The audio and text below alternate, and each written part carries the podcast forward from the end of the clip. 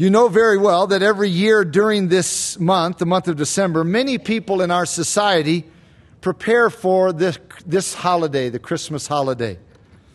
And one of the traditions of this holiday season is to hang lights all over things. We decorate our homes and businesses and trees and bushes with lights simply for the purpose of looking at those lights and admiring those lights and appreciating those lights. So we've grown accustomed to looking at lights. But it might surprise you to hear that there's a sense in which that can cause a problem for us when it comes to our relationship with the Lord Jesus Christ. Now, I'm not suggesting there's anything wrong with hanging lights for decoration, but the point is this Jesus is not a light just to be looked at, He is a light to be followed.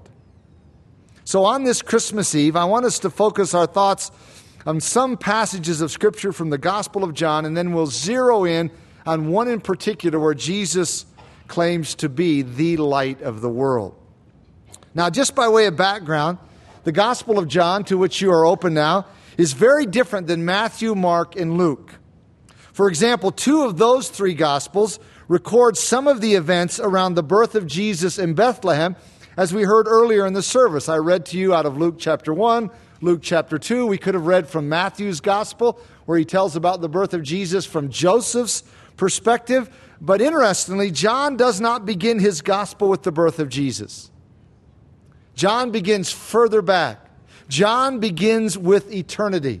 Look at the very opening statement in John's gospel. John chapter 1, verse 1 says, In the beginning, now not the beginning of Jesus' life here on the earth, in the beginning of time, in the very beginning, this, this phrase ties us in with Genesis 1 1, which says, In the beginning, God created the heavens and the earth. So John begins in a similar fashion. In the beginning was the Word, and the Word was with God, and the Word was God. Who is this one who is called the Word? Well, that question is answered for us down in verse 14 where it says, And the Word became flesh and dwelt among us, and we beheld his glory, the glory as of the only begotten of the Father, full of grace and truth. John calls Jesus the Word because Jesus came to this earth bringing the Word of God and modeling the Word of God. So even though John doesn't tell us about the birth of Jesus, he certainly has a lot to say about this one who came from earth, or came from heaven to earth as a baby and grew to be a man. Jesus is the living Word of God who modeled for us the precepts of the written Word of God. But the existence of Jesus did not begin in Bethlehem in a manger. That's what John wants us to understand. That was not the beginning of Jesus, if you will. Jesus was already in existence before that time. In, in fact, he existed from all eternity because he is God the Son. This explains for us why Jesus was able to make the claims he made throughout his life and ministry. And I want us to focus on one of those in particular found over in chapter 8. So turn over a few pages to John chapter 8. And notice this monumental claim by Jesus in verse 12. John chapter 8, verse 12 Jesus spoke to them again, saying, I am the light of the world. He who follows me shall not walk in darkness, but have the light of life. As I mentioned at the beginning of this message, we have grown accustomed to looking at lights. We look at the beautiful lights of Christmas which decorate homes and buildings and trees and bushes. In fact, many people make it one of the traditions of this time of the year to just drive around and observe the lights and the decorations and, and the, the beautiful arrangements. But the idea of merely looking at lights can cause us a problem when it comes to our relationship with the Lord Jesus. Because as we see here, Jesus is not a light just to be looked at, He is a light to be followed. To say it another way, he is a light to be obeyed. And that's where the problem is. Most people in our society are content just to look at Jesus or admire him or appreciate him, but very few really follow him with their lives. Yet in this text, verse 12, Jesus calls us to follow him as the light of the world. Many people come to church at this time of the year, at the Christmas season, and yet all they do is look at the light. They observe the light. They never do anything about it. They don't follow. So the thrust of this passage has relevant applications to every one of us gathered here this evening. Here in verse 12, Jesus makes the, claim to be the light of the world. Furthermore, he says, He who follows me shall not walk in darkness, but have the light of life. By the way, this is the second time in the Gospel of John that Jesus makes one of these amazing I am statements. Back up a couple chapters to chapter 6 to see the first one, and we'll just do a quick survey of these I am claims of Jesus because they are remarkable. Chapter 6, verse 35. And Jesus said to them, I am the bread of life. He who comes to me shall never hunger, and he who believes in me shall never thirst. Now, in Western society, our Western society, it's really hard for us to appreciate the magnitude of this claim because for us, bread is often optional. But in that day and age, it was an essential staple of life. So here in verse 35, Jesus is claiming to be the essential ingredient in life. That is the first of the I am statements of Jesus in the Gospel of John. The second one is our key verse for tonight, John chapter 8, verse 12. That's the second one. The third one is also in chapter 8, but a little bit later, a few verses later. Look at chapter 8, verse 24. This is the third I am statement by Jesus. John chapter 8, verse 24. Therefore I said to you, this is Jesus speaking, you will die in your sins, for if you do not believe that I am, you will die in your sins. Notice that the word he here in this verse is in italics, where it says, If you do not believe that I am he, it's italicized, which means it's not in the original language. So, to catch the full impact of what Jesus was claiming here, the he should be left out. Read it this way If you do not believe that I am, you will die in your sins. Why does Jesus say this? If you do not believe that I am what? What is he talking about? The answer to that question is found in Exodus chapter 3, where God revealed to Moses his personal name, Yahweh, which means I am. I am or Yahweh is the personal name of God. So, what Jesus is saying here is this if you do not believe that I am, you will die in your sins. And when he says that, he is saying, if you do not believe that I am God, you will die in your sins. What a remarkable assertion. Jesus says, if you do not believe in his deity, you will die in your sins. That is the third I am statement recorded in John's gospel. Then look down near the end of the chapter to verse 58, where we have another one. Chapter 8, verse 58. Jesus said to them, Most assuredly, I say to you, before Abraham was, I am. That is another claim to deity. And the audience of this statement knew exactly what Jesus was saying. In fact, look at their response in the next verse, verse 59 says, Then they took up stones to throw at him. Now, this doesn't merely mean they were going to pelt him with rocks and make him run. We're talking about, you know, big rocks that you throw to kill someone. They tried to kill him because they knew he was claiming equality with God, and to them that was blasphemous. But the one who was born as a helpless baby in a manger never, ever backed down from this claim. Never throughout his life in ministry. Over in chapter 10, he continues to make these kinds of claims, these I am claims. In chapter 10, verse 9, we read this Jesus said, I am the door.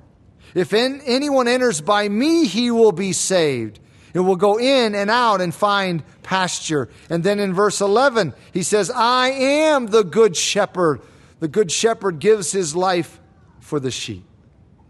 These are astounding claims by Jesus. I am the bread of life. I am the light of the world. If you do not believe that I am, you will die in your sins. Before Abraham was, I am. I am the door. I am the good shepherd. The helpless baby in a manger was the omniscient, omnipotent God of the universe.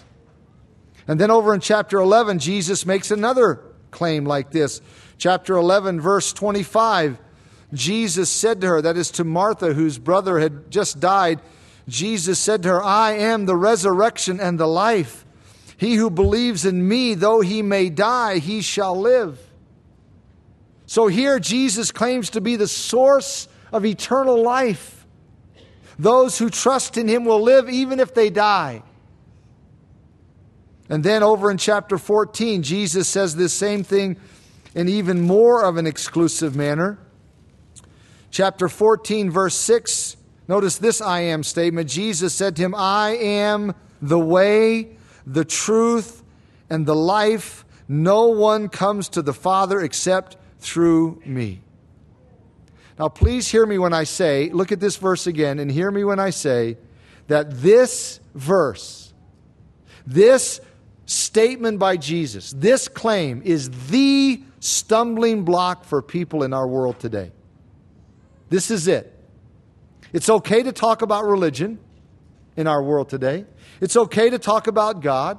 It's okay to talk about Christianity.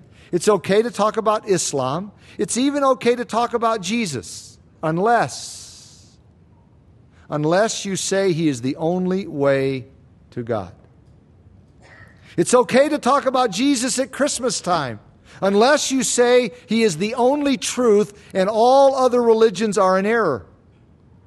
It's okay to talk about Jesus at Christmas time unless you say he is the only source of eternal life, and eternal life cannot be found in the Catholic Church or the Baptist Church or the Episcopal Church or any church.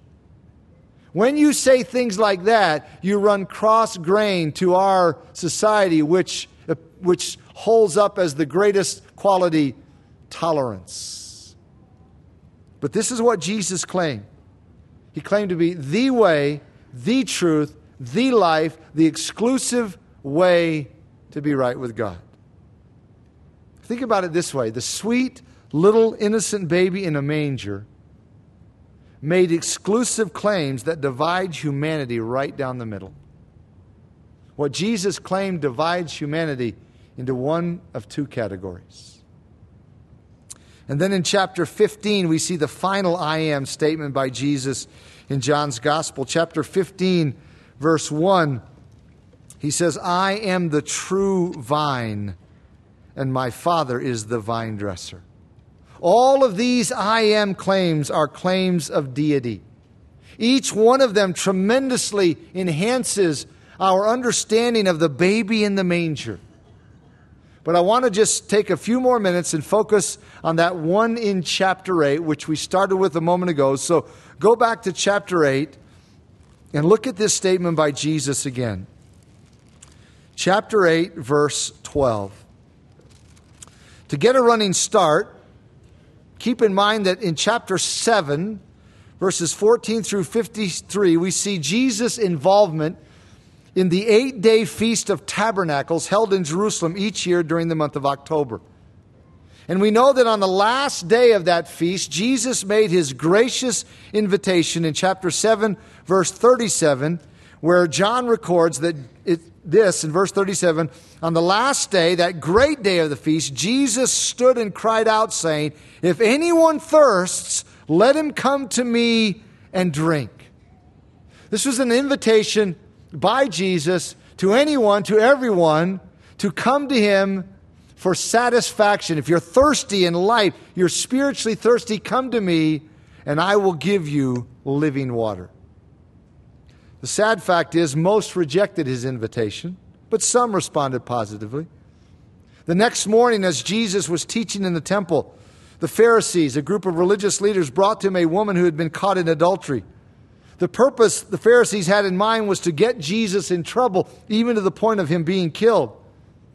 But the first few verses of chapter 8 show that Jesus masterfully turned the tables on the hypocritical Pharisees, and they were the ones who were stung, not Jesus. So after the Pharisees walked away, Jesus continued his teaching, and that leads us to chapter 8, verse 12, where we read Then Jesus spoke to them again, saying, I am the light of the world. He who follows me shall not walk in darkness, but have the light of life. Please notice that Jesus didn't, didn't simply claim to be a light of the world, but rather the light of the world. That is an astounding claim. It is either spoken by God in human flesh or it is spoken by an egocentric maniac. You really have no other options. Jesus claimed to be the light of the world. The claim is exclusive, but the offer is inclusive. For those who follow Jesus, he promises light and life. And think about it. Those are the two things men and women need most. Dead men need life, and blind men need light. And the Bible teaches us that outside of a relationship with Jesus Christ, we are spiritually dead and we are spiritually blind. We need life and light. Later in this gospel, Jesus will graphically illustrate both of these truths by giving life to dead Lazarus and light to a man born blind. But the amazing thing about all of this is that not many people want what Jesus offers here. He says, I am the light of the world. Follow me as the light of the world, and you will have life and light. But most people don't want it. You know why? Well, we don't have to guess. We are told the reason back in chapter 3. Back up just a few pages. Chapter 3 tells us the reason. Chapter 3, verse 19 says, And this is the condemnation that the light has come into the world and men love darkness rather than light because their deeds were evil. For everyone practicing evil hates the light and does not come to the light, lest his deeds should be exposed. But he who does the truth comes to the light, and his deeds, that his deeds may be clearly seen that they have been done in God. What are those verses saying? They're saying this the reason most people don't want the light is because they want to do what they want to do. Just put it in, just put it in those common everyday type of words, that common language. People don't want the light because they want to do what they want to do. I was having an interaction recently with a lady who said, Well, I'm not sure if I believe in Jesus or Christianity because there are some very intelligent people who do believe in him, and there are some very intelligent people who don't believe in him. There are some very intelligent people who do believe that Christianity is accurate, and there are some very intelligent people who don't believe it. And my response was the issue is not intelligence the issue is always comes back to a moral slash volitional issue. The reason people don't believe in Jesus is not an intellectual one, it's a moral one. They don't want to because they don't want someone else being king. They want to do what they want to do, they want to live how they want to live. They don't want someone else calling the shots. Intelligence isn't the issue, this is the issue. John says here, the light is coming in the world, but most people don't want it because they don't want to be told what to do. They want to do what they want to do. So, the sad truth of the matter is that Jesus' offer in chapter 8, as the light of the world, falls on deaf ears for the most part. But that's his offer. Go back there to chapter 8 and notice again that he says, Not only I am the light of the world, but he says, He who follows me shall not walk in darkness, but have the light of life. Please notice that Jesus is a light to be followed. Many people, many people in our society are impressed with Jesus. They are intrigued with Jesus or interested in Jesus. You could even say there are many people in our society who are appreciative of Jesus, but that's not enough. Jesus calls us to follow him. It's not enough just to mentally assent to the fact that he's the Savior. It's not enough just to like him. It's not enough to say some little prayer. It's not enough to walk an aisle in response to an invitation. It's not enough just to see the light or admire the light. Jesus calls us to follow him, to, to obey him. That's what he calls for here in verse 12. Somehow we've missed this today. We talk about receiving the Lord, believing in Him, having faith in Him, and well, we should. Those are all biblical phrases and biblical concepts, but let's never forget that those are all synonyms for following Him. That's what Jesus calls for here. He calls for people to follow Him. So, what should our response be to this claim? Let me be more personal. What should your response be to this claim? Well, we don't ha- again, we don't have to guess because we have one other passage we're going to look at here in John that gives us an application for us in parting tonight. It's over in chapter 12. Turn over just a few pages to chapter 12. And notice how Jesus builds on this same theme of being the light of the world and calling people to follow him. Look at chapter 12, and he says in verse 35 Then Jesus said to them, A little while longer, the light is with you. Walk while you have the light. In other words, take advantage of the opportunity. Don't miss the opportunity, lest darkness overtake you. He who walks in darkness does not know where he is going. While you have the light, believe in the light, that you may become sons of light. And then these foreboding words, these things Jesus spoke and departed and was hidden from them. That was their last opportunity to believe in the light, to embrace the light, to follow the light. And I tell you tonight, please hear me, there's coming a time there's coming a time when it's going to be too late to follow the light. There's coming a time when it's going to be too late to believe in the light. If you wait until then, Scripture says that you will be cast into a place called, this is interesting, outer darkness, where the Bible says there will be weeping and gnashing of teeth. Why weeping and gnashing of teeth? Well, the weeping will be Probably in part due to the fact that people will realize it's too late. It's too late.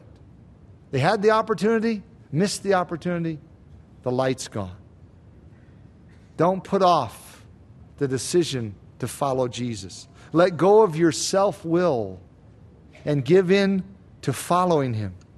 Don't go through another Christmas in spiritual darkness because Jesus is the light of the world. And he calls us to follow him. Not just admire him, not just appreciate him, to follow him. So I ask you in closing tonight this simple question. Please think about it. Are you following Jesus Christ? Please hear the question. I didn't say, do you believe he existed? Do you acknowledge that he existed? Do you believe he was born in a manger? And no, no, no. That's not the issue. Are you following him? I didn't ask, do you admire him? Do you appreciate him? Do you respect him? No, are you following him? Do you belong to him? That's the issue that faces every one of us on this Christmas Eve. Let's bow together as we pray. And as we bow our heads in closing, please, please, because of the seriousness of the question, ask yourself are you following Jesus Christ? Not merely do you acknowledge he existed and lived, are you following him with your life? That is what Jesus calls us to do. Father, as we think about these thoughts from John's gospel, centering in on that tremendous claim in chapter 8, these are, these are issues with eternal implications, eternal ramifications. And oh how, oh, how important it is for us to understand, for people in our society to understand, that simply believing in Jesus with intellectual assent, simply believing he was born of a virgin and placed in a manger and all of that is insufficient. Certainly, we need to believe the facts of the gospel, but it's more than just facts. It's a belief of volition, a belief of choice, a belief of surrender. It is following the Lord Jesus. So, Father, I pray for each and every one here that we would wrestle with that question and come to terms with, come to grips with that question. Do we really follow the Lord Jesus Christ as our Lord and Savior? We pray these things in his matchless and exalted name. Amen.